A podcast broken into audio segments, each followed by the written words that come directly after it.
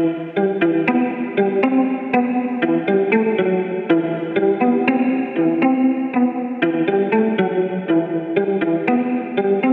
to Fictionary. I'm your host, Deidre, and I'm so glad that you're here and that you are you. Today, I am sipping on some Throat Coat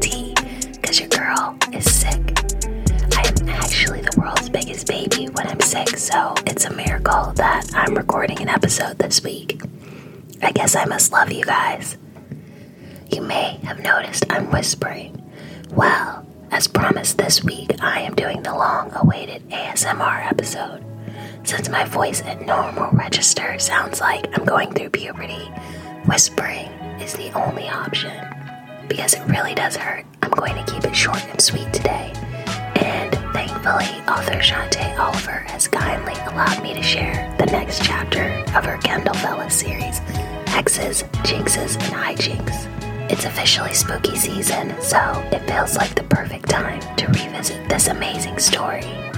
If you want to refresh yourself, you can read the other episodes on Kindle Vella. The link is in the show notes. You can also listen to the prior Fictionary episodes. The links will also be in the show notes. So, before we get started, I feel like I need a mini OM session. I mean, I'm not really stressed out, but it just feels like a lot going on right now. Some amazing things and some not so amazing things. First things first, I went to see Lizzo in concert. I love her, and it was an amazing experience. She is so uplifting and real. You definitely want to go see her if you have the opportunity. It's worth it. On a not so good note, I finally have to say goodbye to my baby, Black Betty. She's been a good car, and I said I would drive her until she fell apart. And guys, she has fallen apart. So I'm car shopping, and I'm not a car person. So it's not the enjoyable experience it should be. Then, on another note, as I've said before, dating is the absolute worst. I don't know if it's me and I don't communicate clearly, or if it's me and I'm not understanding what's being said, but I don't know. I try to keep things pretty cut and dry and say what I mean and mean what I say. I don't feel like that happens in return a lot of times. So then, you know, you have this whole 24 hour wait period between replies when you're texting with someone. I don't understand it. It blows my mind and it annoys the crap out of me. It's 2022. Everyone has their cell phone on them all the time. I don't think that your phone is a leash. And I know personally I don't like to feel that way, but the long breaks in the middle of a conversation just don't cut it for me. Get it together, fellas. Like, I don't have the time or the patience for the shenanigans. So, the message that I pick up from that is that they aren't interested, which lets me know to move on. I don't know, it's just frustrating.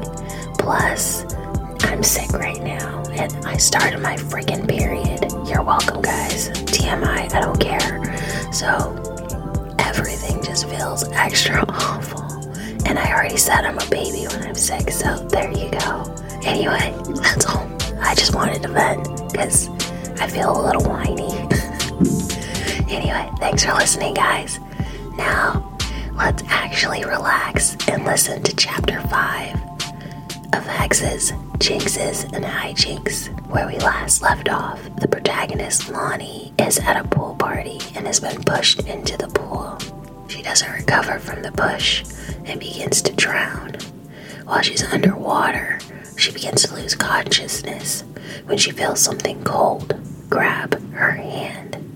And that is where we're going to be picking up. Hexes, Jinxes, and Hijinks, Episode 5 Cold Lips and Vengeful Quips. I didn't mean to, I swear. I can hear Maddie's shrill voice shrieking, but it sounds like a million miles away. I feel like I'm still underwater. Maybe I am. Maybe I never got out. Lonnie, don't you dare die on me and leave me with these people. That's definitely Blake. Air, take a deep breath. Then I feel something on my lips. Have you ever chewed up a mint in the winter and then taken a deep breath in to feel the mix of the cold air the mint tingle inside your mouth, creating an icy blast? That is what it feels like. The lips on mine are cold but soft. I don't want them to leave my lips, but they do. They are quickly replaced with a rhythmic beating on my chest. I feel the bubbling up in my stomach move up towards my chest like a wave.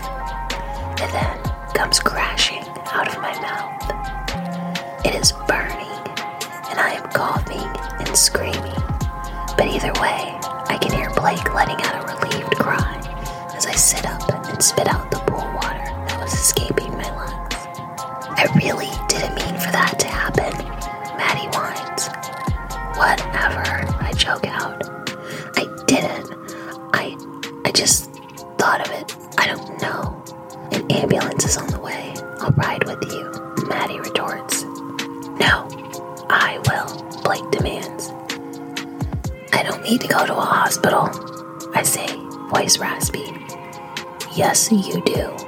You were underwater for a long time, Blake explains.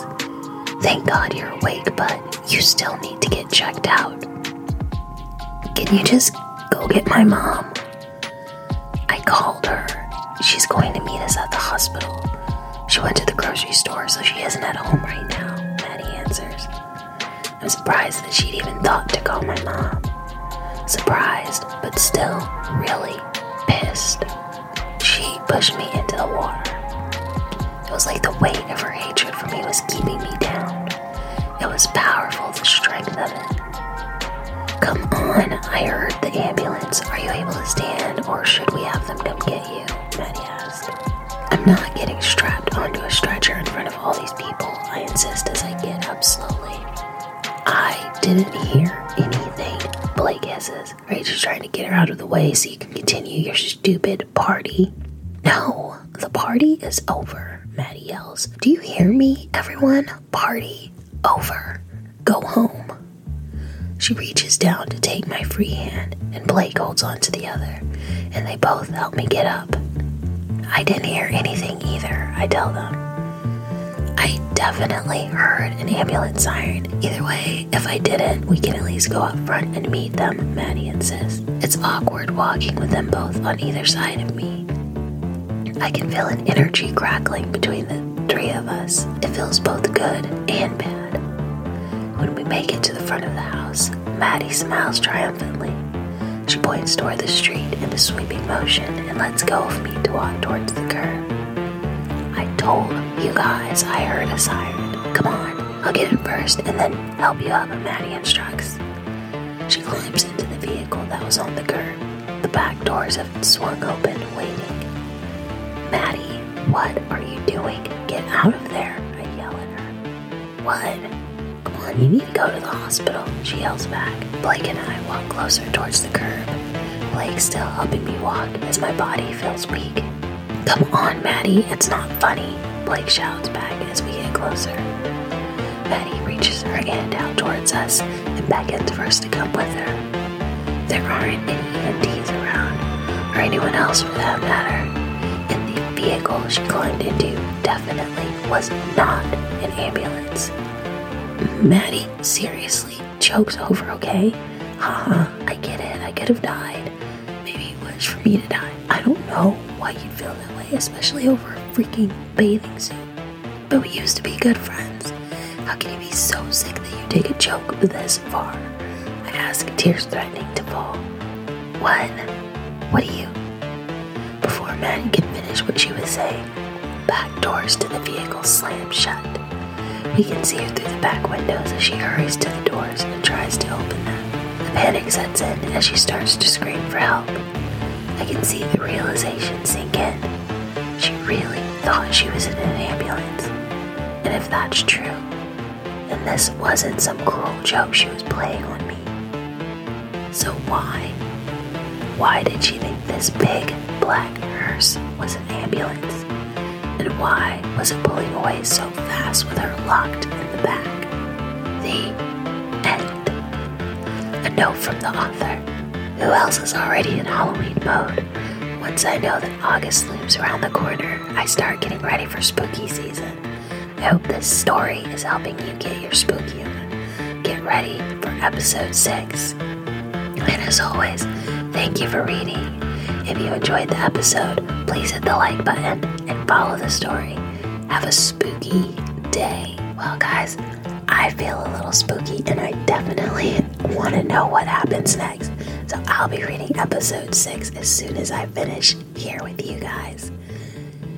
Well, my throat is about to give in and I keep sniffling and snuffling and I don't have the energy to edit the sounds out. So I don't want to torture you guys any longer. Alright, I hope that you've enjoyed this ASMR episode of Fictionary. Until next time, keep on reading.